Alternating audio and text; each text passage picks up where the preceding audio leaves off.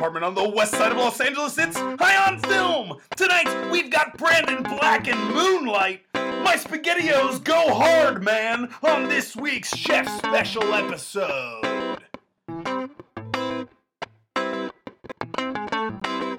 Hello and welcome again to High on Film, sobering talk about movies, episode 211, Oscar Spectacular Part 2, the Best Picture winner from the Academy Awards this year. The year of our Lord, 2016, was the year of movies. Of course, it is 2017 now. What a world, what a world. And of course, we're doing what won Best Picture at the most recent Academy Awards. La La. Oh, wait. I'm sorry. You tired of that joke? I, I kind of am. We did Moonlight from 2016, directed by Barry Jenkins, written by Barry Jenkins uh, for the screenplay, and based off the. Uh, he gets a story by credit, but I believe it's an unproduced play. Uh, but, uh, what it's called. Where am I here? In Moonlight, Black Boys Look Blue by Tarell Alvin McCraney. There it is. Welcome to the show. I'm Chris Maxwell. I'm your host. Very excited, not only that this film actually took home the Best Picture winner, uh, but to be talking about it here today, as it was one of my favorites of the former year. Um, very excited to also uh, ex- hopefully expose more people to this because again and again I'm talking to people and they either have not seen it because of uh, limited release or well they haven't seen it because they don't think it's for them and I have a problem with that too but we can get to that and all of my complaints about society later. Welcome to the show. We try to be optimistic here. Um, and it's the other thing. My other complaint is people are always like, "This movie's such a downer." Yeah, downer points ends pretty damn optimistically, if you ask me. But again, we'll get to that. Um, good to mention, I guess, spoilers will be inherent to Moonlight. Uh, maybe some other movies, but probably not. I'm going to anticipate uh, just just some Moonlight spoilers here. Uh, I'm Chris Maxwell, your host. Uh, we're doing Moonlight and Part Two, Oscar Spectacular. The man right to my left. That's what's next on my agenda here. He is the co-host from the couch. You know him as the podcaster of disaster, the walking Kevin Bacon game, the mother of dragons, but I know him as the Brad Davis that God gave us. My co-host and friend who's here every week, Mr. Brad Davis. Happy Oscars. Hey, happy Oscar Sunday, Brad. Yeah. Last Sunday. Last Sunday. Yes, of course, we celebrated by watching The Silence of the Lambs, a former Best Picture winner. And uh, yeah, what a movie that was. That was a movie. Certainly nice to switch gears and uh, get into something like this. Uh, a little bit more of an art house film, I would say. I would agree with that. Yeah. Uh, Nothing wrong with that. no, not at all. Uh, I do want to also bring this up. When adjusted for inflation, this has the lowest budget of a Best Picture winner ever. It was made for $1.5 million. Lowest, I'm sorry, lowest budget. Yes, Budget, lowest okay, budgeted sorry. best picture ever. Uh, 1.5 million dollars Moonlight was made for. Uh, technically, Rocky is the lowest budgeted best picture winner at 1.1 million. But when you adjust that for inflation, Moonlight clearly undercuts it by a whole bunch. 1.5. Jesus. Yeah. Um, what do you think of this movie, Brad? You, we saw this uh, in theaters. Right. Yeah. Months Way back, now. yeah. Yeah. Um, I think this is deserving of Best Picture of the year. I would probably have to think about it a little more carefully, but I can make the, the argument this is the best movie in maybe the last five years. Wow. So I- better than Spotlight, Birdman, Boyhood. Birdman is Saw last. Birdman's uh, up there. Uh, it's it's close for me, but yeah, I think it's better than all the ones you just named. Okay, interesting. I'd have to. I'm trying to remember what best pictures a couple of years ago or what movies were, but this this movie floored me when I saw it. I felt like I hadn't seen a movie like this before, and I'm still pretty sure that's true. Uh, to kind of handle this subject matter, and yeah, it's it, it it's just as good as I remember it. Watching it a second time. Yeah. Uh, I don't want to get into this too too much. I mean, everyone knows what happened at the Oscars, uh, misawarding La La Land as Best Picture.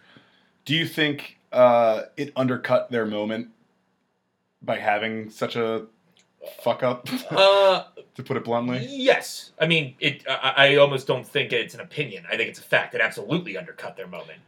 Yeah. in, in- in the spotlight. in the spotlight. mhm. But at the end of the day, they get the best picture winner, and this is an Oscars that no one will ever forget. Yeah. Like sometimes tr- that actually, I think, is a, a strong testament to. I mean, or I guess the movie enough it has enough to be its own staying power. But I do think that that little glitch of history right. will make it remembered maybe even I mean, further than it. Do people remember uh, like when Million would, Dollar would Baby won Best Picture, or I do. when no, no, but I'm kinda like, what? No, no, the average person. Sure- Slumdog oh, sure, Millionaire, like a lot of these. Uh, the I'm sorry, the Kathryn Bigelow movie that won Best Picture. Hurt Locker. Hurt Locker, like those movies. Most the average person doesn't remember necessarily remember those won Best Picture. Almost every person will remember that Moonlight won Best Picture because of this. Yeah, yeah, that's a good point. I like that. Um, not because it's the first LGBT film or all black film to win Best Picture, because those are both true. Uh, and I will like to just bring up one more Wow. fact before I uh, bring up our uh, our guest here. Uh, this is also features the first Muslim to ever win an acting award at the Academy Awards. And coincidentally, my single favorite performance of the entire year, Mahershala Ali as Juan, uh, just phenomenal. I was so happy he won an Oscar. Yeah. I was. Oh, me yeah, too. He was awesome. He had such a year, and that guy is just. He has a presence on screen that is magnetic. I was going to be more upset about that than I think any other category. Um, but most of them, I said all but one really fell where I didn't want it to. Casey Affleck won, I wanted Denzel. I agree. That's really the only one. Suicide Squad, that's a tough Oscar to swallow, but I'll allow it. Hacksaw Ridge having Oscars is You were not happy. tough pills for me to swallow, but happy. I'm not, you know, losing my mind over the sound mixing Oscar or whatever Hacksaw won. Uh, let's find out what our esteemed guest thought of these Oscars. I think that's a great idea. He is he has a fan. We were just discussing the fantastic track record this man has on High on Film. Everything from Sunset Boulevard to Beyonce's Lemonade to Lethal Weapon, and here he is back to do this Best Picture winner, Moonlight. He is a fantastic actor, a longtime friend of the show, and uh, a very good friend of ours. Brandon Black has returned. Hey, What's up, Brandon? Hey. what's up? Yeah, I'm pretty into that track record too. Yeah, He didn't even mention Eight Mile. I, I didn't. I, I that one slipped my mind. I knew Oh. there was one more, but I Oh. couldn't remember what it was. I had it right here. yeah, I know you. I knew you did. Oh, that's year two. Yeah. There's a Love that connection movie. there. Yeah. Yes, we yeah. did. We found each other that way. That's true. Uh, Brandon, yes. welcome back. Thank you. Thanks for having me back. A pleasure, especially on such a great episode as our Oscar Spectacular Part Deux. Yeah. Did you watch the Oscars? I did watch the Oscars. Yeah, I did. I Give did. us your reaction as a young black actor in the business. in the business. Best Picture, uh, any of the other categories you feel any uh, strong emotions about, one way or the other, whether, yeah, good they won, or Well, I can't Uh, snap. There we go. Should have got that one. Yeah. Uh, well, uh, the, the I, I was when Mahershala won uh, his award. I was I was so happy because I was like I want to just I want to hear him speak and see what he has to say. Um, because he's got, like you said, he's got such a presence that it's kind of like Viola Davis, where I'm like, just talk and let me look at you do it because just that is a performance, you know. And he did, he did that uh, up there, like it And was, so did Viola. and yeah. right, you know. So it It was was magnetic. You're magnetic, absolutely true. and it's just like you know, I'm I I just I study this. Like, how do I just be you right now? how do you just have that? Because it's like this grounded, real uh, presence that was in the movie as well. Of just he was able to be so tough looking and so sensitive at the same time, um, like Idris Elba can do. Mhm. Um, although they say that he's too street to be Bond, but you know that's for another time. We'll get back to that. We'll get back to that. Turn your wire box sets to the wall. yeah. Um, uh, and then of course, you know the the fuck up scene round the world. Uh, I was at a party watching the Oscars, and everyone in the room was so upset that La La Land won that a drunken friend who will go unnamed, uh, another actress, so she must go unnamed, uh, turned off the projector and was Oh. like, we, I can't Oh, even. no. I can't even. And it, like turned off the Oscars.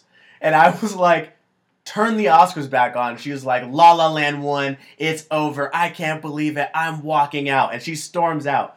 So we turn back on the TV. I'm I'm I'm upset. I Sure. really wanted Moonlight Moonlight to win. I was upset too. There was a collective sigh here when we watched it. We were like, Yeah. "Ah." But I was still like, I have to watch this though, because also the people who made uh, uh, La La Land could pull an Adele and say that Beyonce should be up here winning this award. You know, I was like, so It's let me see if that happens, and then something better even happened.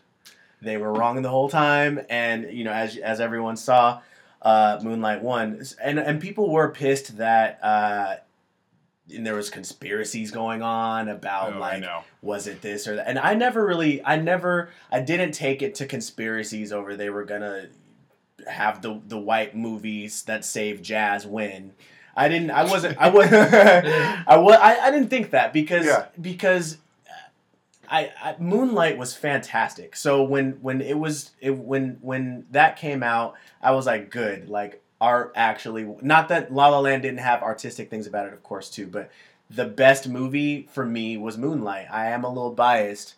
I I worked with Barry, um, and not just that, but it's it's uh, the story the story matter. You know the the, the content of the movie. Uh, I would be biased about as well, but I mean that was that was a fantastic movie.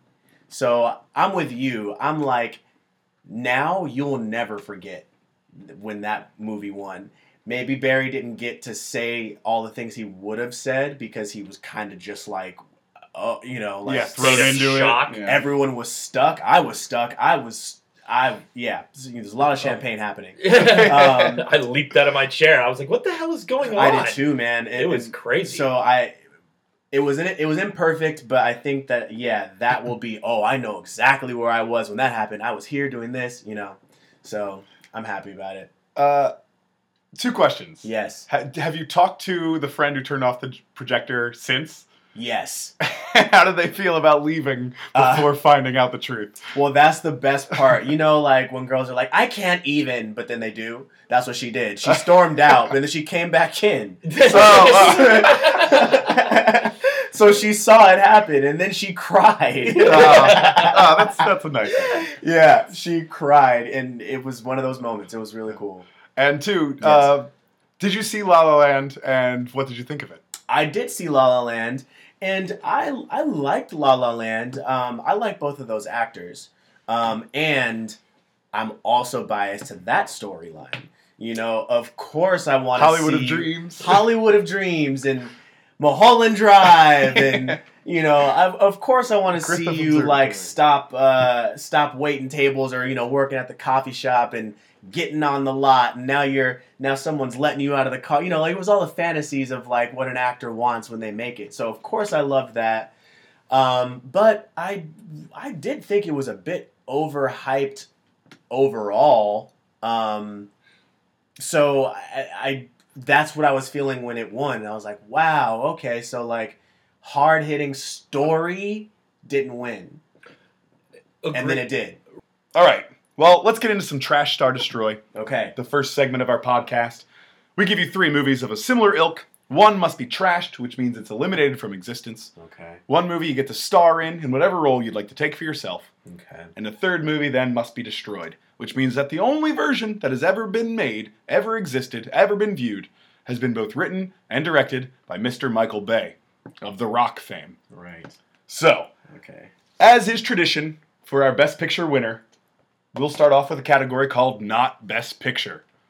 The three movies that uh, garnered either the most support or the most Oscars, but failed to win Best Picture. But of course, we're nominated for Best Picture. sure So it's going to be La La Land, Manchester by the Sea, and Hacksaw Ridge, the movie that won the most Oscars other than the three we mentioned. Yeah. Okay. Because everything else was pretty much blanked out, right? Uh, Hell or High Water, Arrival, Hidden Figures. Fences one one. Fences 1 1. Uh, yeah, you're right. For the most part, a lot of us. Suicide Squad one one. That was not nominated for Best Picture. Oh, nominated for Best Picture. Sorry, I wasn't even listening. Uh, Although, uh, I, saw, I saw someone tweeted this, oh, and it's it- great. Arrival won some of the mic- like sound. Oh, it did. Yeah, it won one of those. Yeah. sound mixing or sound editing. I can't remember which. Yeah, me either. Because it doesn't matter. What was his tweet? It was. Uh, I can't. I wish I could give credit to who it was, but uh, it said, "You'll feel better about the Suicide Squad Oscar if you think that every movie that Viola Davis was in last year won an Oscar." That you that helps. Look how much happier you are. I'm so much happier. Yeah. That really does help. yeah. Yeah. So- All right. All right. that one's for Viola. That is for Viola. Yeah. Hey, get your paycheck. Yeah. Oh, Do yeah. it. Will Smith is doing it. She Yeah. earned it. La La Land, Manchester by the Sea, maybe the two most white bread movies of the year, Mm. uh, and Hacksaw Ridge, the Mel Gibson World War II Japanese War Yeah. movie, American Japanese War movie. Uh, boy. Yeah, Brad, what do you think here? Yeah, there's. I guess my debate is: Do I take the Gosling role in La La Land, or do I take the Casey Affleck role in Manchester? Mm. And I think I would be doing the world a better service, even though Affleck's performance is great. I I'm fine saying that that was a fantastic performance. Now, do we need to be giving accolades and awards to somebody like that? Oh, you mean No. a sexual assaulter? Yes. Yes. Or yeah, sexual assaulter. Yes, Yeah, we yeah, do whatever. need to be. No, no, no, no. We do not. Clarifying for the audience. Especially when Sorry. Denzel did what Denzel did this year. I want to Yeah. be on record for that. Denzel gave one of the performances of his life, and he fucking lost. I know. Um, so just to push that in that direction, which I actually think La La Land plays better into Michael Bay's hands anyway than Manchester by the Sea would. So I'll take the Casey Affleck role in Manchester by the Sea. Wow. I'm okay. I- I'm just saying more about your Michael Bay comment when you have a third movie hanging here. Because I just want to trash Hacksaw Ridge. Okay. I'd rather trash Hacksaw Ridge than trash La La Land. Sure.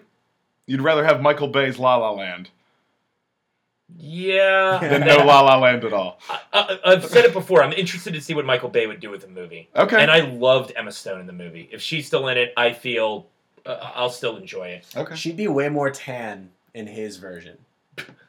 Yeah, and probably way less clothed. Yeah. Be a new. It'd be a new her. Okay. It'd be a new her. It'd be I, I, uh, I like her just fine the way she Megan is. Fox. Yeah, Oh. she'd be Megan Fox. Oh, I like Emma Stone so much more. Let's just leave her alone. She's great. It'd be Megan Fox and Mark Wahlberg in La La Land. Oh God! Oh, don't make me regret See, this see. Brad, see what you've done. Can't they still You're be the so same actors? interested. Oh. You're so interested. Fuck. Look what you did. Ugh. You're almost making me change my mind to trashing Hacksaw Ridge, giving Manchester by the Sea to Michael Bay because I'm just fucking interested in, in him trying to pull that nightmare on. And when I say nightmare, a nightmare for him and Sure. the rest of the audience. And then me just taking the Gosling role because I wouldn't mind hanging out with Emma Stone for that whole fucking movie. So I just gave two answers. Audience, pick which one you like more. I did Yeah. that.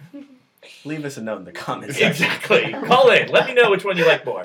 The number's on the screen. The screen. the computer screen that you're listening to our audio podcast on. Don't know what you're talking about. All right, Brandon Black, what are you doing here? Oh man, I'm uh part of me wants to star in La La Land just to uh, you know, put some responsible storytelling in there about where some of this uh came from. More more African American people Yeah. there. Not Yeah. just John Legend. Yeah, yeah. Um, but if it was just on pure, uh, if it was just on pure like fantasy, I'd want to be uh, in Hacksaw actually Mm. Wow. because I've always wanted to be in a war movie, Oh. and you know I could be like Laurence Fishburne, and you know, in in the uh, uh, old Marlon Brando, whatever, older movie, way older movie. Um, but yeah, I've always wanted to be. Um, I know I'm trying to think of it too. Um, think- Apocalypse Now. Oh, Brando, not Laurence. Not- Laurence Fishburne in that movie? Yeah, he's Larry Fishburne at that oh, time. wow. His first Deep movie. cut. Yeah, yeah, So wait, would you take the Andrew Garfield role, the, the lead role? yeah, Ah, yeah. you know what? I'd, gotta- I'd be more likely to see that movie Thank if you. you were in it than Andrew yeah, Garfield. gotta take leads, man. Gotta take leads. Me know? too. I do not care. Yeah, Laurence Fishburne is in it. Yep. Larry, Larry, Fish. yeah. Tyrone Clean Miller. That's is right. His, uh, character name. Wow. Uh, so yeah, okay. So I would star in that. Um, I would. phew, Man, this is always hard. I guess I would um, destroy Manchester by the Sea. To give that to Bay. I'd give that to Bay. Um, be, and I pick that because I'm I'm pretty comfortable trashing La La Land. I don't I didn't need it, you know. I'll watch Entourage if I want those warm, funny feelings of like you get the same warm, I get the funny same feelings ones. from Entourage as Yep. you do from La La Land. because all, Wow. all it is is I know that street. oh, I see what you're saying. You know, that's that's all I need. Not wish fulfillment. no, Yeah. well, I get that in I get that in Entourage. Yeah, yeah, that's what I mean. Yeah, that's you get it in both. I would say, but I you like- get it more in. I get it more in Entourage, and I, I more get, the life you'd rather lead than the Yes. uh, La La Land yeah, life. Yeah, because I'm not too huge on musicals, so I'll just take Entourage and then trash this. you All know? right. Yeah. Fair enough. What I'll, about you? I'll allow it. Yeah. Me, ah, boy. You know, I'm tempted. To work with Mel Gibson. No, I'm not. No, no. I'm, I'm, I'm almost. I'm gonna destroy Hacksaw Ridge. Mm. It's not gonna be Michael Bay's Hacksaw Ridge. So good luck, Andrew Garfield. Yeah. Lots of explosions. That's cool. I, I, yeah. I feel like I like the guy as a, as a person, but uh, as an actor, just doesn't do it for me. Andrew. Yeah, Andrew. It's that and silence, and even like he's a good Spider-Man, but he's a bad Peter Parker. Yeah. You know, Yeah. it's, it's just nothing he's doing really works for me.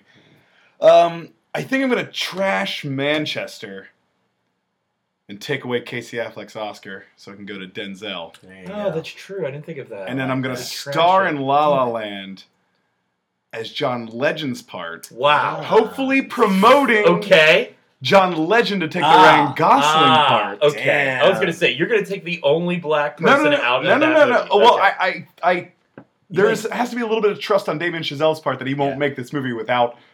Some black voice people. in yeah. Uh, I do think he kind of went out of the way to get John Legend or a black actor to be the one who gets to talk about how jazz still exists. Mhm. Um, so, yeah, if I'm that part and he has no say in it, then he's going to have to go the other way and then maybe get a more talented singer and dancer than which Mr. Gosling. which we Yeah. saw at the Oscars. Like, oh right, if somebody sings "City of Stars" with a fucking killer voice, that Mhm. song is. Yeah. No wonder it won Best Song. Yeah. Yeah. All right, guys, we got to take a break. All right. We're coming right back with some more Moonlight and some more games, more Brandon Black right after this.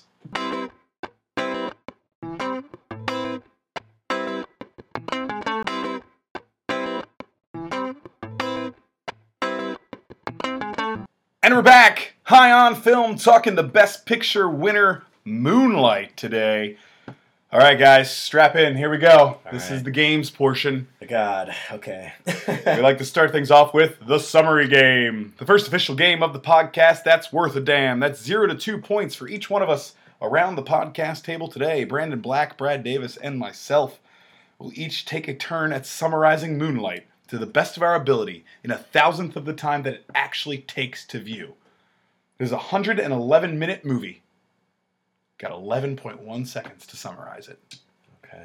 Zero to two points for this uh, this game for each one of us. Please feel free to use decimals to refine your scores and accurately judge your friends numerically, as friends do. Of course, during our uh, break, we had our patented twin cost coin toss, and Brad, you son of a bitch, came up uh, the third option. Right, that's the one I chose. Third not option. Hales, not Ted's, but third option. Yep.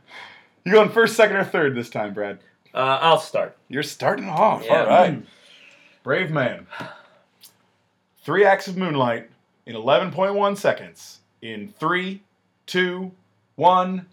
A young black man in a masculine dominated world has to deal with his homosexuality and coming to learn who he actually is through three stages of his life while dealing with a drug addicted mother and his father figure who passes away. Time. Jeez. Oof, wow, that went a lot quicker than I thought. You got a decent amount in there. I though. did. sure I would did. have maybe wrapped up a little better, but either way, I'll take it. That was that's, that went better than I expected. Actually. Uh, Christopher. Okay. Uh, God. okay, straighten out thoughts. Right. Stop jumble. Stop jumbling. All right. Stop jumbling. Stop point one seconds. Yes, sir. Are you ready? Sure. Three, two, one. A tale of love and identity from a young black boy with a cr- uh, crackhead mom living in Miami as he goes through three stages of his life uh, to find uh, his own identity and who he is and who he's able to love. All right. Okay. Stumbled a little bit. Yeah. It's more articulate in my mind. Mm. Ain't that always the way? Yeah, Sure. always, man. This is this this game stresses me out. Stresses a lot of people out. It does, yeah. It stresses us out, and we do it every week. Ugh, okay. Um, Don't worry, you're, you're in good company with plenty of our uh, past guests. all right. 11.1, Brandon. All right. In three, two, Uh, one. a story about a young black boy's uh, coming of age in his trying to figure out his sexuality. He's bullied in school. He grows up. He becomes what his ah. There's too many thoughts. Time. Um, oh no!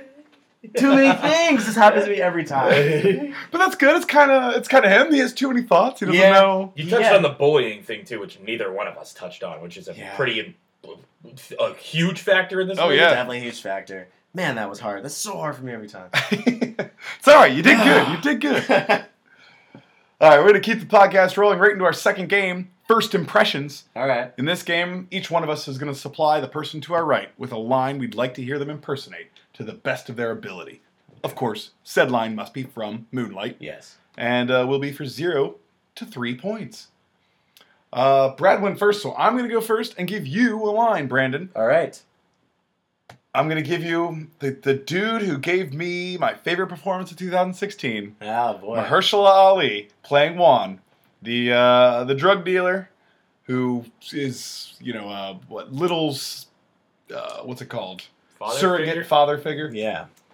Um, and it is also the titular line of the movie. It's after uh, Juan's swimming lesson for Little, teaching him how to swim in the ocean. A terrifying experience, I'm sure. Um, but he's telling him a story about how he's Cuban. Uh, and there are black people all over the world. And he just gives this little instance of one time where a Cuban woman uh, caught him out on the street when he was a little boy. I'm going to let him do the, the, the great line. Okay. Justice himself. This old lady, she stopped me. She said, running around, catching a boy that light. In moonlight, black boys look blue. You blue. All right, Brandon Black, Mahershala Ali doing a Cuban accent. Here we go. Here we go. this old lady, she stopped me. She said, running around, catching up all the light. In moonlight, black boys look blue. You blue. That's damn good. Yeah, it dude. is damn good. Wow. Have you been to Cuba? Just a fan of Jay Z's. Ah. Yeah, so I saw you get the rhythm there a little Right. bit too. Oh, Yeah, that's yeah. a big part of it. oh, sure. Uh, do you have a line for Brad to impersonate? I do. Uh, let's see here. Oh, Brad, yes. The uh, it's the line uh, where uh, Keith, Kevin. Kevin, Kevin uh, is is trying to cook him something in the kitchen. He, he's trying to get him to speak, and he, he won't he won't speak. So he says, "These are grandma rules." Hmm. You know uh, what is it? You um. Oh, I wrote it down. Yeah. your it's like ass you're- eat, your ass speak. Oh, yo ass eat, yo ass speak. That's right. Yeah. These grandma rules, man. You know the deal. Your ass eat, your ass speak. All right, Brad. Uh, the part originally portrayed by Andre Holland, also deserving of an Oscar nod, I would say, in a cast filled, uh, the best ensemble cast of the year. Oh boy. Kevin in Act Three. All right. Hey, these grandma rules, man. You know the deal. Your ass eat, your ass speak. Okay. All right. Okay. Yeah, Okay. not so bad. Not Yeah. so bad. It's a hard line you have to walk. I know. Yeah. I know. Right, right. Yep. uh, Brad, do you have a line for me? Uh, I do. I'm actually going to give you a line that is uh, actually right after the line you gave Brandon. Oh. So it is uh, Juan again. Uh, and it's pretty much the entire. It's not a little line. No, no, it's not a little line. He has about four. See your name Blue? That's it. That's his only line. Uh, and he says his own name. Um, but it's uh, pretty much the entire theme of this film. Uh, talking with, it's right after he uh, actually, funny enough, the line you give. Uh, so your name's Blue. Nah, man. Nah, man, and it's so great because it really is kind of the whole idea, like finding your own identity, and you know this. And uh, Juan's telling the story about how this woman called him Blue, and uh, Chiron asks, uh, "So is your name Blue?" And this is Juan's response. At some point, you gotta decide for yourself who you're gonna be.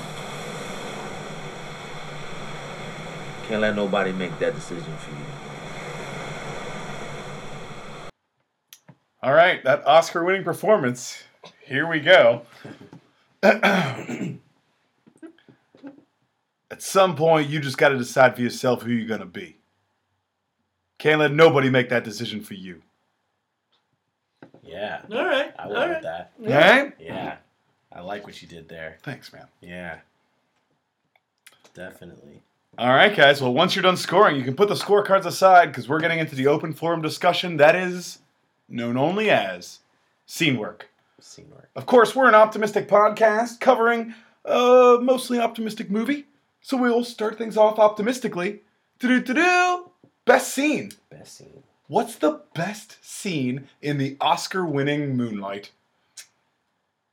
I mean, who wants to begin? I, uh, I Okay, feel well, like- uh, I'll start with what I think uh, is a contender.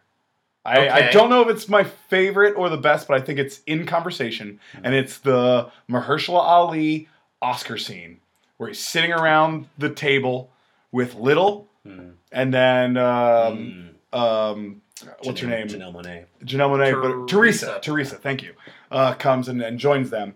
And Little asks him if he knows the definition of, uh, he asks him what's a hard F, Yeah. and then asked if uh, Mahershala sells drugs. And Right. he has to go, he explains, you know, hard F's what people call gay people to make them feel bad about themselves. And he's like, yes, I do sell drugs. And And yes, My your mom does drugs, yeah. and it is whew, the first time I saw this scene, it floored me. Yeah. It is such a quiet scene Yeah. of self-reflection on both of their parts, Yeah. Juan and Little's, and it is. Uh, my hairs are starting to stand on end just thinking about it. I, I think it is a killer scene with two amazing actors, one of which uh, I think uh, this was integral in leading to his Oscar. Yeah. Absolutely. It's uh yeah, it, it it's definitely in my top two scenes in this movie. I think and actually before they even he even asks the question, he says which actually was the scene they showed for Mahershala at the Oscars. Um you something about your mom, I hate her. Yeah, I hated my mom too. Yeah. But now I miss her every day. Yep. Like that Oof. kicks off that scene, and then, God, yeah, that scene is incredible. Well, Uh, even jokes around with him. What kicks off the scene is he takes him in his chair and moves him to the other side of the table and is like, "Don't let anyone creep up on you. Make sure you have a view of all the exits, The so nobody's coming up on you." right, the, like- something that plays in a, bi- a big part into what Chiron's character becomes later. Yeah. Oh, absolutely. Absolutely. Um, but that scene is, I mean, when he asks him, and then when he and Juan's reaction to every little piece of that those questions, having to answer that yes, I deal drugs. Yes, your mother does drugs. I'm a drug dealer, and the walk away from the table is uh, a heartbreaking scene to watch. And you know, spoiler alert, particularly because that is the last time we see Juan. yeah, it is. Yeah. And That is what we're left with. Barry lingers on those moments for so long. It's there's not much on the page happening right there, but they bring such like life to those silences that you like that you said, and you can just see all the the the guilt or the you know the guilt you know yeah i'm a drug dealer yes your mom does drugs so yes i'm doing that to your mom and we had just saw that play out too Yeah. which was another killer scene Yes. Yeah. We mentioned it. you're gonna raise him versus uh, you gonna keep selling me rocks?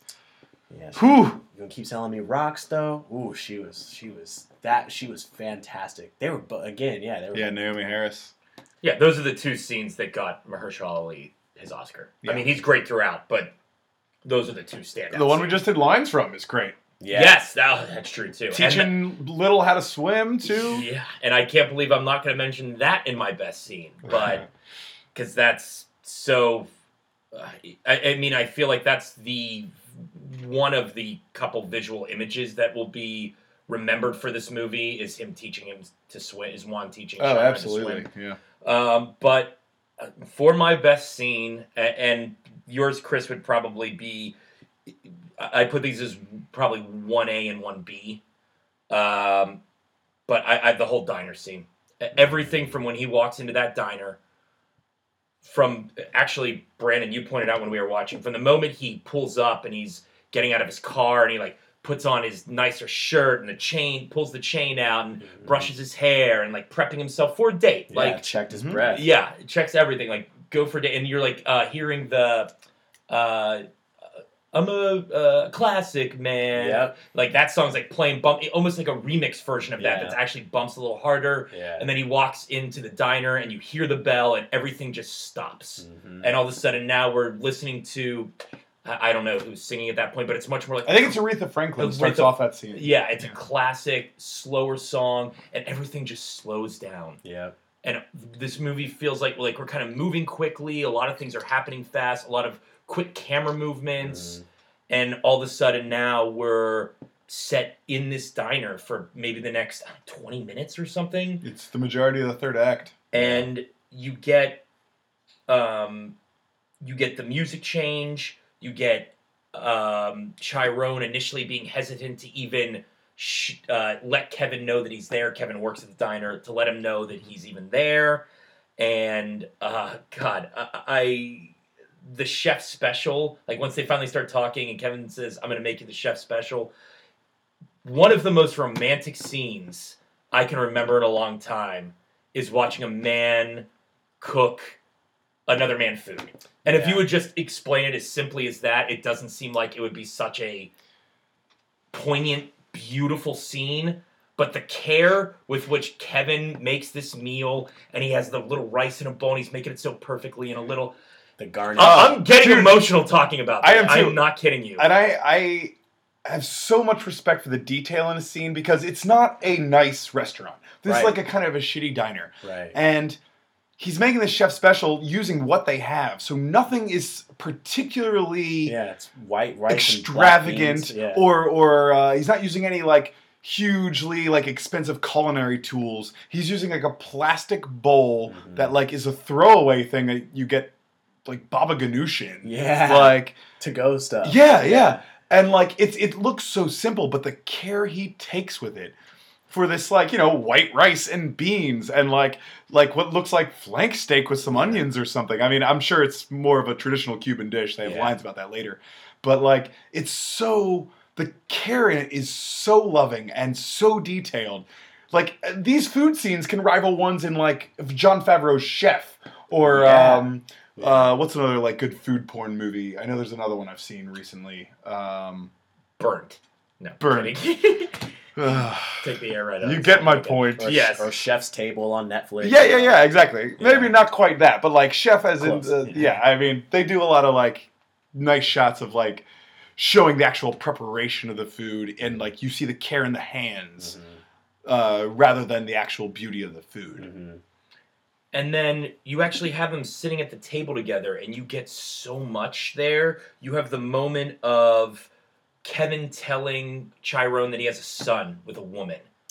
And not only the disappointment in his eyes of thinking that this man is married or just simply straight now but i also think it's chiron's kind of maybe thought in the and i'm obviously just kind of pulling this but like in the back of his mind thought that somebody else has gone through what he's been going through of like not having the touch of another person in years and now this one person that he had this connection with is showing him that he has a son with somebody else Yep. that like this person isn't really Who nobody called him out of the blue, yeah, Yeah. and nobody clearly as a bit of a booty call. Like, well, right yeah, and nobody's late really at night. well, and like maybe in the back of his mind, he's always thought somebody else was kind of in this situation like him, and now here is proof in a picture that it's not Right. That you're alone in this again. And then when he finally admits to him that he's like dealing drugs and the disappointment in Kevin, and then you let he lets Chiron sit with that. Kevin goes help someone at the register, then cleans up a table, then tells him to take the those fronts out, which Mhm. you beautifully pointed out, like get rid of the front. Stop And- fronting with those fronts. Yes. and then finally comes back to the table, like, what the hell are you doing? Like, they let you sit in this scene in this diner, which could so easily have just been uh, boring. Yeah. Two people talking in a diner. It, it could easily be boring. And it's a scene where, man, if you're writing that with that much. There, there must have been so many pages of just two guys sitting in a diner talking that would scare the average person into even trying to film that yeah. and I just think it is. It, it, it, it the first time I saw it, I couldn't believe how beautiful it was, and how brilliant it was, and how simple it was, and I, I felt the same way this time. Yeah. Yeah. Is that your pick? That is my That's pick. your pick. Uh, dang. Well, that's funny because um, my pick was uh, the jukebox scene specifically. And actually, I didn't even discuss that. Yeah. Also in the same scene, so I'm glad you're going to bring this up. Yeah, that's why I feel like I could still use it. Perfect. Uh, that part specifically, even though, like we said, these there's so many other areas here where I'm just like I wasn't even breathing, right? Because I was just stuck on um, what was going on on screen. But but that scene was the most. Um, the song it was "Hello Stranger" uh, by Barbara Lewis, um, and that's the the lyrics were the dialogue for these two characters in the scene and it was so perfect. I mean they even cut from from one person talking to the next as it's happening in the song. And i just like that part they weren't saying anything and they were saying everything there was just so much like loaded history there that i just as an actor i really appreciate being able to see so much happening with you not needing to do much because that's always something i'm trying to tell myself is that I don't have to do a lot to Oh, the camera tell a lot of the story. Yeah, the camera does the you know the, there were there's a community of storytellers telling this story, not just you. Show don't tell. Show don't tell, and um, they did that. You know, um, that scene. Yeah, I had to pick that as my favorite scene. There's too many, but I'm gonna pick that portion of the diner scene as my my pick. I actually want to push this just a little further. Uh, the scene right after the diner is they go back to Kevin's house, Yeah. and they kind of talk about um, their identity. Uh, Black says, "Like, what do you mean? I've always been me," uh, and Kevin says, "I was never really, wasn't ever really myself." Now, sure, I, you kind of get that, like maybe Black, even though he's had these problems with his own sexual identity, he was always true to himself, and Kevin was the one who was forced to compromise the whole time. But what do you think in the in light of knowing that Black is almost a carbon copy of Juan at this point, with the do rag, with the diamond studs, with the Juan's crown on the hood of his not hood uh, dash of his car, d- resuming his job as like a, a quote unquote drug lord. I mean, like you know. Yeah. Um, I mean, is there anything to be read into that? Is Black's life at this point a complete mess because he's had sexual identity problems and personal identity problems? Not to separate, not saying that they're separate, but Yeah, uh, yeah. to delineate his Juan Black persona from right. his true homosexual persona right. or sexual identity, Yeah. I think. I mean, I think Kevin says something. or is Juan just integrally, integrally in him? I mean, I think Kevin Kevin says something is like it's it's a life it's it's a life and I never had that before. Like now that he's kind of like in the diner thing, being the dad thing. And I don't think Chiron has a life. Like Mm. it- be, being a drug dealer He has no family, no one to love. Yeah, he's like barely talks to his mom, and he even says that you know after everything that happened, we moved to Georgia, and I built myself up hard. Like he, that's a quote, and Yeah. I think that's him kind of saying like, I built walls around myself. I built myself up like Juan because I didn't really know what else to build myself up as. I I perceive Chiron in this scene as somebody who doesn't know who he is. And I think finally admitting to Kevin that he's never been touched by anybody else before comes because Kevin of because of what Kevin says before that of I didn't know I had no life I didn't know myself and I finally know myself and I felt like that is what made Chiron admit that because he finally is standing in front of somebody almost as a reminder of Juan somebody who really did know themselves for better or worse and Chiron has never known that Yeah, I think Juan knows himself. yeah, oh, definitely does. Yeah. And that scene we discussed before, you know, so you're blue? No, I'm not blue because I don't let other people tell me who I am. I, I am who I am, and I think Chiron has n- never done that. I fully agree with you. I took away this the same thing. I felt like the reason why he put this uh, persona on is that that's what he had to look up to, and that was the only thing that was protecting him was was was that you know he like you guys like you guys said he didn't have family and he didn't have a father figure other than you know you know what I mean? So I feel like the whole movie he was lost and he only had a had a truthful moment to himself at the very end of the movie right before it's over. That's why I love where it, how it ends right there. But yeah I, I I feel like this that was all fronts you know? Like that's why the gold fronts when he's that's why when when he said He takes "And out take those eat." off I just really felt like that was more than just and take those off. It was like that's not you. Like I've I've maybe been the only person to see you where you told me that you cry so much you know you know what I mean? Like I know you. We had that talk. It wasn't just the physical stuff. So I love that part I think that's I think that's I think that's why Yeah. Yeah, and at Um, the end you get the final moment of like the laying the head on the shoulder, and the Yeah. first time you see Chiron maybe relax this Yeah. whole movie. Do you think Smile. that's him really finally being himself? That's like that's the end of the movie that he's finally Yes, released from his own it's at least the. For, I think it's the tumultuous identity crises. I think other than on the beach, it's the only other time in the movie we see him Mm. as himself, with him laying his head on Kevin's shoulder and Kevin rubbing his head, and him smiling and looking relaxed and, for lack of a better term, at home. Like he seems, that's a good way to put it. He's he Yeah. seems comfortable for the first time in his own skin. yeah because what a submissive position to be in to be in some like to have someone cradling you Yeah. You're a drug lord And again, you know exactly the same way on the beach. He cradles him even when the it- even when he's you know they're having their sexual moment. yeah He Kevin cradles him and holds him Yeah. while he is showing him this. yeah yeah I will say I love the stuff Brandon about the uh, the fronts too. That he knows it's not him, especially when you go back to Act Two, the Chiron Act, where the bully I can't remember the bully's name, but he and his friend make Chiron? f- fun of Chiron because his jeans are too tight. Yeah. He's always wearing these like very plaid shirts, which is a, you know a very white shirt to Mhm. wear. Believe me, my closet's full of plaid. Mhm. um, like, and it is. It's it's not you know it's not typically black clothing. and poor And He- he I was that was the other thing I was gonna say. It is it, it comes out of like Ross dress for less. Mhm. Like if you go there,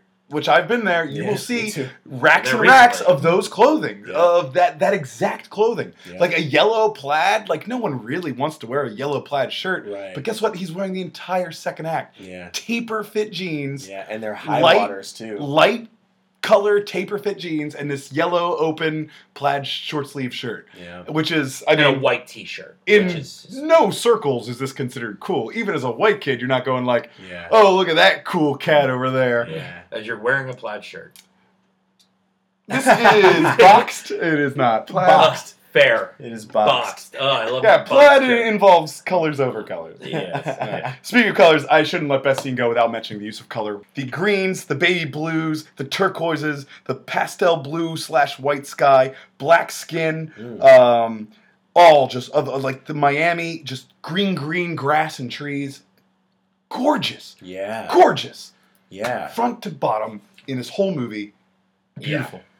All right, guys. Well, if there's a best scene, it means that there's worst scene. yeah What's the worst scene in Moonlight?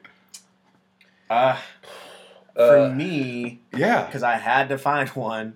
Uh, I did too. I, it's when uh, it's when Kevin Kevin is talk. They're in the um, they're in like what's the? It's like this gated thing. I don't know. Kevin is telling Black. I confused their name. Uh, Chiron. Little, little Chiron, and Chiron. then Black. So uh, uh, Kevin is telling Chiron about how he just fucked this girl. Oh, right. And it was so, and it was like They're like in a high school stairwell, like Yes. open air stairwell. Yeah, it's like dark and it's just them 2 Mhm. Um, and so it's I picked it as the worst scene because it was I mean it was just like a lot of juvenile like language. Yeah, fuck this girl, and it's like we kind of already uh, saw that from him previously. Hmm.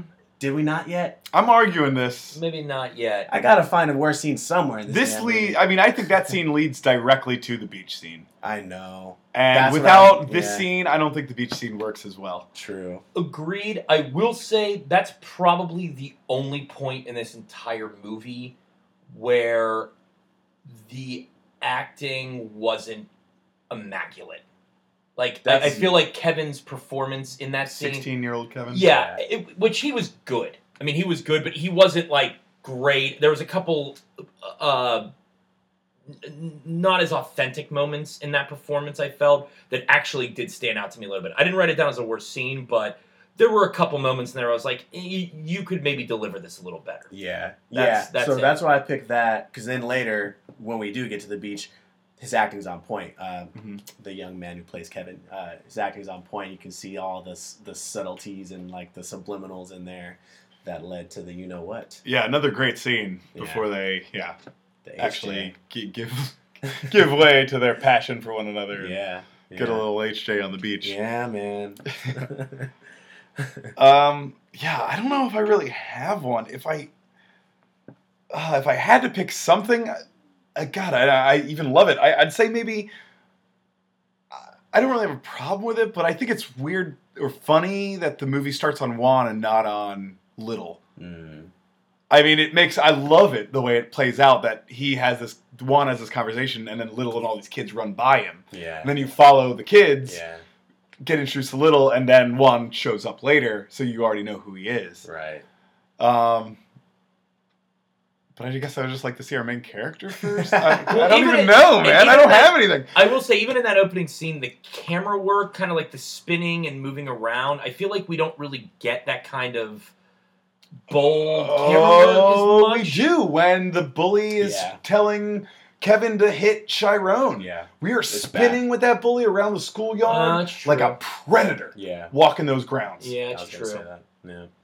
Yeah, it, it, it- the only reason I even mention that is because it, it it wasn't bad. It just felt a little Yeah. unnecessary, or like trying a little too hard or something. yeah. Maybe the dick measuring scene didn't need to be Yeah, there. that probably Yeah. doesn't need to be there at all. Although it Um, kind of like awakens his sexuality. a little bit. But And I I guess the only thing that I even really noticed was, and I understand. And honestly, I'm I'm nitpicking here because I, the whole yeah, I'm reaching Right. grasping The- at straws the here. whole masculinity thing is so uh, is eh, so not relevant but rampant in this film of like ingrained. ingrained of like trying to do this. I I, I did feel like.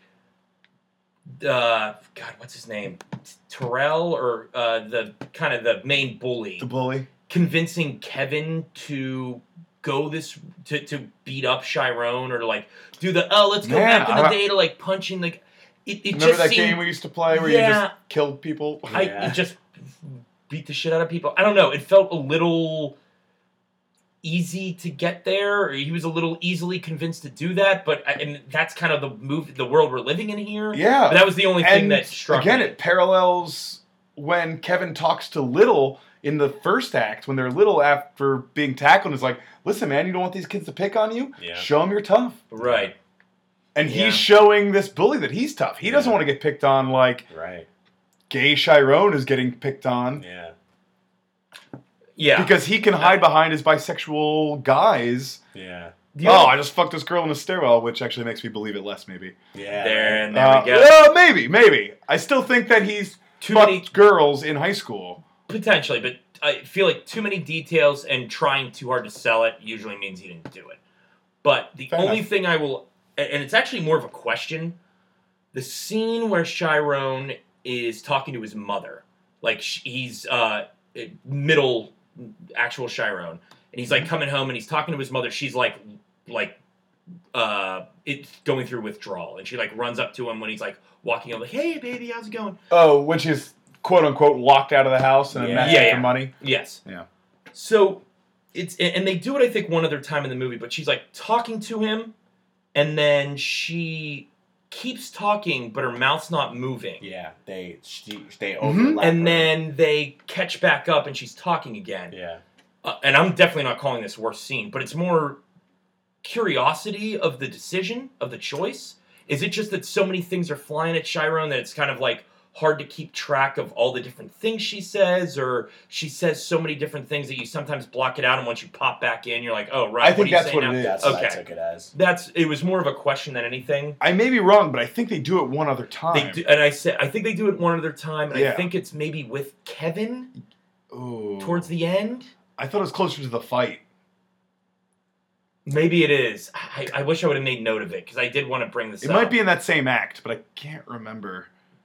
Yeah, but it, it it just they he did he does it twice in the movie, and it just It might be me. with Black at the end. I, I think Yeah, it might yeah. be with Black at the When end. He's on the phone, or yeah, when he's visiting his mom, maybe. I don't think it's. Hmm. I, I thought maybe it was Or- with Kevin mom again? Okay. because I feel like it's kind of the same thing again, where Kevin says something and he kind of like Zone. Chiron zones out and like is almost like in his own head because Yeah. they're both POV shots. Yeah, So, which would make more sense why Chiron is like kind of l- losing focus and then popping back in. yeah. So, but I, it, it just struck me as interesting. yeah. I There it liked that part. I thought that was like cool stylistic choice. Yeah, I, believe me, I, I didn't. I wrote it down as a worst scene, but I didn't really. Yeah, we don't mean any of these guys. Well, Yeah, I, this is a, a damn near immaculate movie. Yeah. The other things I actually brought up as like little nitpicky things. This was more of a question I wanted to pose. Mm, gotcha. All right. Uh oh.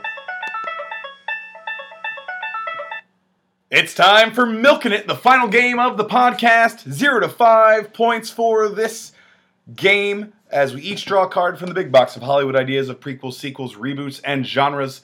On said card will give you a new way to reuse any ideas, characters, plot lines, themes from Moonlight, reimagine them, repurpose them, and put them into a brand new movie to make a billion more dollars for the studio system. We'll need a title and a quick summary from each one of us as we draw from the old Hollywood relic. Here she is. The old box out again. And I believe it is Brandon's turn to draw first. Right. This is huge. Okay. Huge. Huge. Revenge film. Ooh, Oh, interesting. okay. That's going to be uh, something else. Right. I'm gonna reboot it. Reboot it already. All white cast. Oh Jesus Christ! and I'll do a cartoon Nice. in the traditional sense, as opposed to I say. CGI. oh, okay. So not Pixar, but traditional Disney. Got it. Even though traditional Disney is now all CGI'd as well. Oh, yeah. Yeah, Yeah. because Zootopia, Frozen, they're not Pixar. They're Disney. That's right. Although Disney owns Pixar. Right. So it's a thing. Politics. Yeah. We're going to be right back with three brand new movies for your listening enjoyment right after this.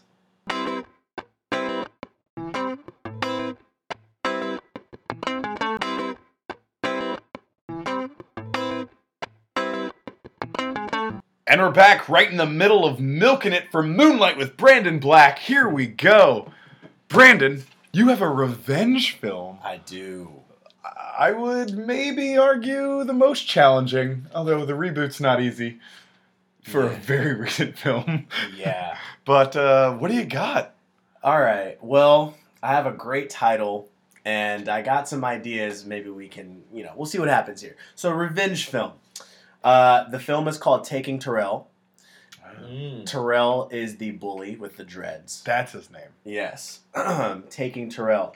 So we all know that the guy that's bullying the gay kid the most is going home and watching gay porn. So, Classic Republican senator. of course, right? So in Taking Terrell, Sharon hatches a plan with Kevin to uh, record um, uh, Sharon having sex with Terrell and blasting it all over social media Damn. for all the students to find.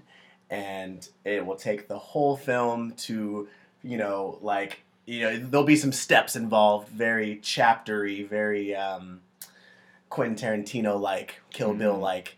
Uh, but in the end, the uh, the dirt will be spread around the school in the most epic revenge, where Sharon does indeed take Terrell Mm. Wait, hold on. in the butt. I was about to ask.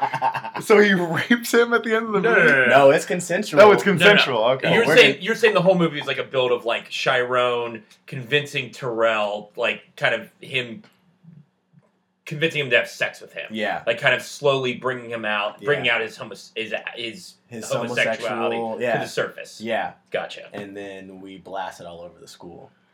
Damn. Yeah. yeah. Taking Tyrell. One, two, three. two, Revenge. Uh, nice.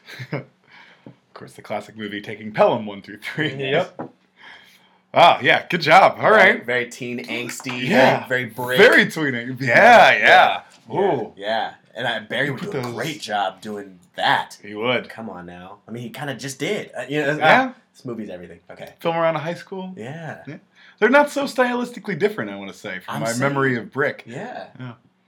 Some beautiful photography there. Yeah. Deep colors. Yeah. Although I Sad. think Brick ends with more, or uh, focus on more like darker and grayer colors, Yeah. It definitely does. Yeah, yeah. Not as bright. not as vibrant. colors. Yeah. but still as important to the overall feel. Absolutely. tone. Yeah.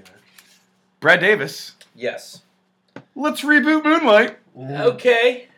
So many people, as I've already mentioned, told me they didn't see it. So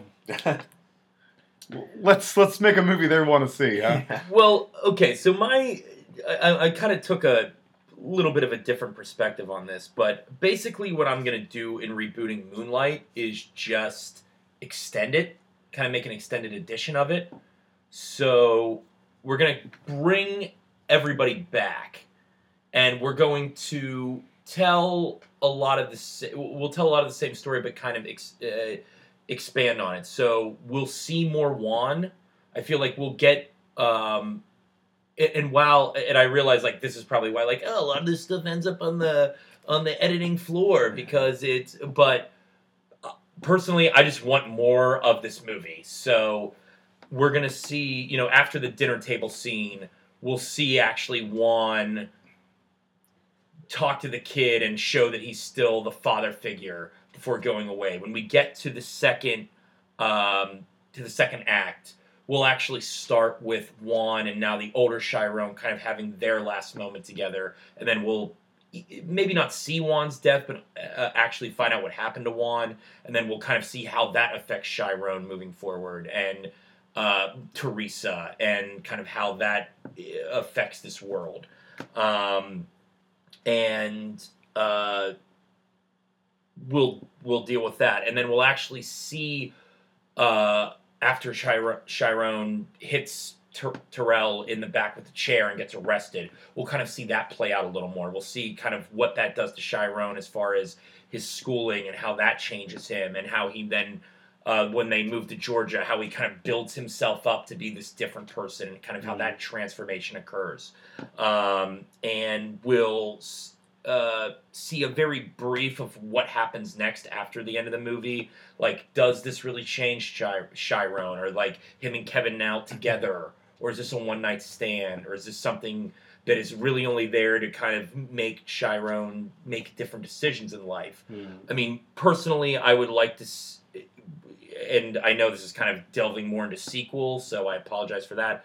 But I- I'd like to kind of see it going down a path where then we see Chiron and Kevin together and how that affects his uh, Kevin's son and how that affects you know his uh, uh, son's mother and like kind of how Mm. this like starts playing you know the fact that they're now a couple isn't as simple as just we're together now there's this world still around them that isn't really accepting of them and how they have to overcome that so that's kind of it's a kind of a loose reboot i feel like i cheated a little bit but Mhm. that's my idea Okay. All right, I like it. and my title is moonlight the black and blue edition Ooh, that's hard. I It's nice. that, Yeah.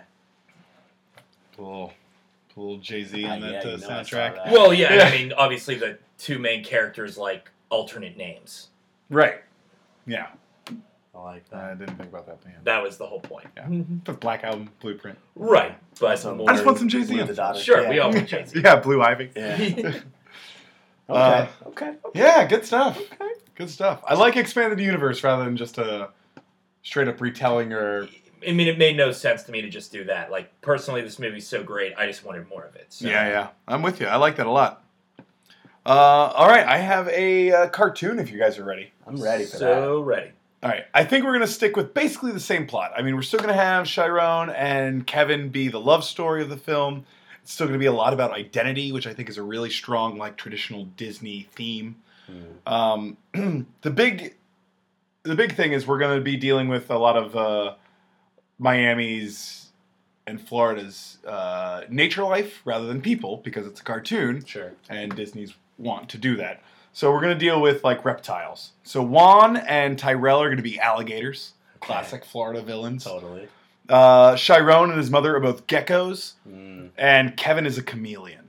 Mm. Mm, The bisexual. Right, right. that's good. I love it. And that. uh, Chiron, instead of being like a smaller gecko, or like he kind of is in this, um, as, as like the uh, as a further othering of of his character, he's actually his gecko um, sheds or molts more often than all the other reptiles, therefore keeping his skin softer, and so he's soft, Got it. Mm. which is a big thing in this in this movie, as Sure. it states of, of like being hard or being soft. Yeah. Um, so you know he's very soft and vulnerable. He's seen that way. He's bullied because of it. Um, you know the events kind of play out. He's sent away, and when he's away, he he learns to keep his skin and stop molting. But now, since it's been ten years, his skin is so tough yeah. and so hard that like it's hard for anyone to have broken through Yeah. It's hard and he's now a different person. So until he comes back and meets with the chameleon gecko or uh, chameleon Kevin, you know, he molts once more at the end of the film. Mm. Gets that soft skin back. Yeah, Mm. and of course, like gecko that. skin in the moonlight looks blue. Ooh. I don't know if that's true. I just made But that up. Wow. That's gonna be Yeah. yeah. yeah, come on. That's too good. Yeah. Yeah, and it's called. Uh, oh, I, I should mention Kevin's diner that he kind of hangs out near uh, at the end is a Denny's. Ah. So it's uh, the moon over Miami. Ooh. Oh. I love it. Nice touch. I love it. That's a nice touch. right. Thank you very much. Yeah. Yeah. I was into it. All right, guys. Well, once you're done scoring, please pass your scorecards to the front of the Ooh. class for final edition. And as we do so, uh, as I add these up, we move into our pessimistic end podcast regrets. Anything you regret saying or not saying during the uh, duration of this show? I mean, I got two things real quick. I regret saying that this is n- one of three movies that uh, Mahershala Ali has done in the year 2016. The other one, uh, Hidden Figures, which I also recommend highly. A great film uh, and a undertold, criminally undertold story uh, about uh, black women working for NASA, trying to get John Glenn to the moon. And um, I also just want to mention how important I think representation on film is. I've mentioned this a bunch already. I, I've definitely had more than one person tell me that they were not interested in this movie because it's about gay people. Mm. I even had one guy tell me he's like, you know, I didn't, I wasn't interested in watching Brokeback Mountain, and I'm not interested in watching this, although in more offensive terms than that. Um, Wow. Yeah, equating it to people we knew. It's like, Oh. oh, I don't want to watch this guy's life story, Brokeback Mountain. I don't want to watch. Yeah. And uh, I think that is upsetting, and I urge anyone, regardless of movie, to watch movies outside of what's made for them Yeah. whether it's foreign films or films about uh, other races or other sexualities. I think it's incredibly important important that you watch these movies and uh, it helps you open up to how other people think and other people's experiences, and I think only makes you a more rounded human being as well as a better film critic. Yeah, I mean, Brad, you you freely called this film romantic, and Chris, you Oh, got romantic as hell. goosebumps. You know, it's like, and these aren't stories about anything to do with your lives at all. No. Uh, Nope. I mean, th- this is. Wow. Yeah, I'm pretty stunned that somebody said that. Uh, I yeah. I think more than ever we need better understanding of people we don't understand, Mhm. and this movie definitely helps to start do that. So, uh, yeah, It- and it's just gr- great storytelling, great filmmaking, and an important story. If, if you can't understand that, then you're a little close-minded, at least a little. Um, uh, podcast regrets, man, I regret hearing that. Uh, but on top of that, Yeah. uh, Sorry, guys. No, no, no. Trump's America. No, I'm glad you said it though. it needed to be said. Uh, two scenes uh, that I feel like just need to be given a nod to. Uh, one, I love the scene of Chiron getting the call, or Black, I guess at that point, getting the call from Kevin, and him going from this really outspoken, like kind of like tough guy who like talks about women and sex, and all of a sudden he, as soon as he hears Kevin's voice, he goes right back to the kid he was, the guy who barely ever speaks, the guy mm-hmm. who can never say what's on his mind. And I love that. I love that tr- immediate transformation back to what the kid was. And uh, the final scene between Chiron and his, uh, uh, I'm sorry, again, Black, and his mother, uh, I think is such a great scene of her just saying I'm sorry and saying I love you, and him not not accepting it at first because she doesn't deserve that for the way she's been. But uh, Naomie Harris absolutely is terrific in this movie, and she brings it in that scene. And uh, uh, Tre- Trevante Rhodes, who Mhm. plays Black, he doesn't say much in that scene, but he gives you so much. And, Oh, yeah. and that guy is. I feel. I I mean, a lot of the actors in this movie we'll see a lot more of, but I think that guy in particular is uh, is something special. Yeah, is he going to be in the new Predator? Yes, he is. Yeah. Him, Sterling K. Brown, Wow. uh, Jacob Tremblay. Keegan Michael Key. Yeah. Sheesh. Uh, I, I do. I don't know if we made this clear. Little Chiron and Black are all the same character. yes. Yes. Yeah. Uh, yes. At different stages in their life. Right, I hope that wasn't a source of confusion to the listeners Yeah. in this podcast Yes. who haven't seen this movie. But what are you doing listening to this podcast? Go see this seeing this movie. movie? Yeah. It's Yeah. being opened up in like 1,500 more theaters now that it won Best Picture. Of course. Go see it. Again, the importance of representation Yeah. Go- and the importance of the Oscars. People who say the Oscars don't mean anything. Go yeah. see it. While they Yeah. don't, they mean a lot. They, yeah. Um, regrets. Um, I well, I wrote down. Um, he's he. We I guess we never talked about how he was still having wet dreams as an adult. Mm. Sure. Um, well, if you're not regularly having sex. Active. Ejaculating, yeah. Sure. Yeah. I mean that's building up, and there's a release somewhere. somewhere, man, somewhere. Uh, but I thought that was interesting because uh, because he had the wet dream about Kevin when he was a kid. Right. um, and then just talking to him on the phone brought that back. Just Yeah, and it's just Kevin. Like his wet dream is about just Kevin standing outside the diner smoking a cigarette. yeah, with walking just away. like some slow shots. Uh, you know, if that was our Looking POV right in the his dream, camera. right into the camera, like these cool, like almost glamour shots, but like done very real. Again, some people ag- regret. I would be, I guess, would be that people keep saying that this is um, emasculating black men, um, and I thought this did the opposite. This Especially with a character like Juan, who is a straight male and Exactly. clearly one of the strongest men, you know, in not only Chiron's life, but like Mhm, in any of our lives to watch this guy who mhm. can be that honest and open with a kid and his own Yeah. partner, right uh, away. Janelle Monáe. Uh, what's her name? Teresa. Yeah, Teresa. Yeah. Right away, he was. I mean, he was out there with his with his uh, with the guys selling drugs. He was, you know, a certain way with them, and then he encounters the kid, and he's immediately different. You know, and, which then we see later that Black has that switch too, or Chiron. All all the incarnations of him, they all have that switch too of being uh, very quiet and whatever. Or being very like when his mommy got explosive at one point and was like, "Who?" You know, when when when they're at the um, uh, rehab center. He's like, "Who am I supposed to talk to, mom?" You know, like, and Yeah. we don't ever see him really blow up like that, but he has that switch too. So, uh, yeah, Well, and I feel like that goes to like I feel like a big part of this movie is that strength and masculinity aren't mutually exclusive. right. Like that's Mm. kind of something that I feel like is always uh, that that always has to be there. Like, oh, if you're strong, you're man. Like, no, Right. that is a big part of this movie. That just because you're strong doesn't mean you're masculine. Right. I mean, it, obviously, females can be very strong, and gay men can be very strong, Right. and that's a terrible misconception. and trying to hold on to your antiquated. idea of yeah, it's antiquated. That's a better way. yeah, and, and, and trying to hold on to your idea of what masculinity is Yes. supposed to be will have you alone having wet dreams for years. While Yes. everyone else has moved on and had kids, you know, and Yeah. you're selling drugs, you know what I mean? Like I thought it was great message for how we need to move forward with all of these things. Masculinity and sexuality aren't the same thing either, No. you know. Yeah, and well, hopefully, you know, fifteen thousand more theaters or whatever you said, hundred more theaters will. Uh, Fifteen hundred, I think. yeah, it's probably more reasonable. Fifteen thousand. Fifteen thousand. Fifteen That's a lot of it. It's a lot of movie A lot of theaters.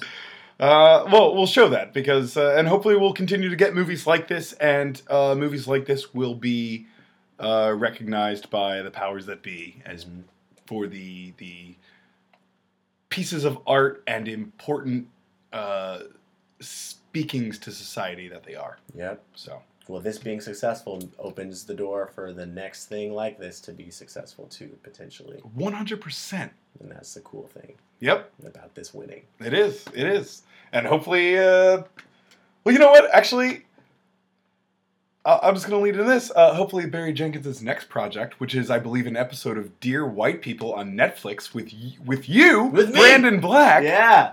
will be. Uh, I- I'm sure it will be It's a good episode. a fantastic episode. Yeah. I mean, if if the movie Dear White People and Barry Jenkins' previous work can speak to what he does in your episode, I'm sure it's going to be phenomenal. I can't wait to see it. Me too. and uh, I'll just let you know right here and now, you won the podcast. I won? You won.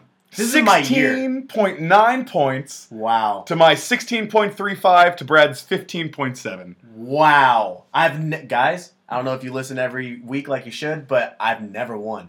Oh. Really? I- Yeah. I'm always surprised when people say Well, this. yeah, because we don't keep track of Yeah, who wins, I, I 'cause know. Oh, it's no, more this about is- the discussion for us than the victory. But Oh, no, I well, need to then win. I'm even more happy. Yes. I'm Well- so happy you won for this. Yeah. too. This Me is too. Well deserving. Thank Yes. you guys. Thank you very much. Wow. Um, but That's no, huge.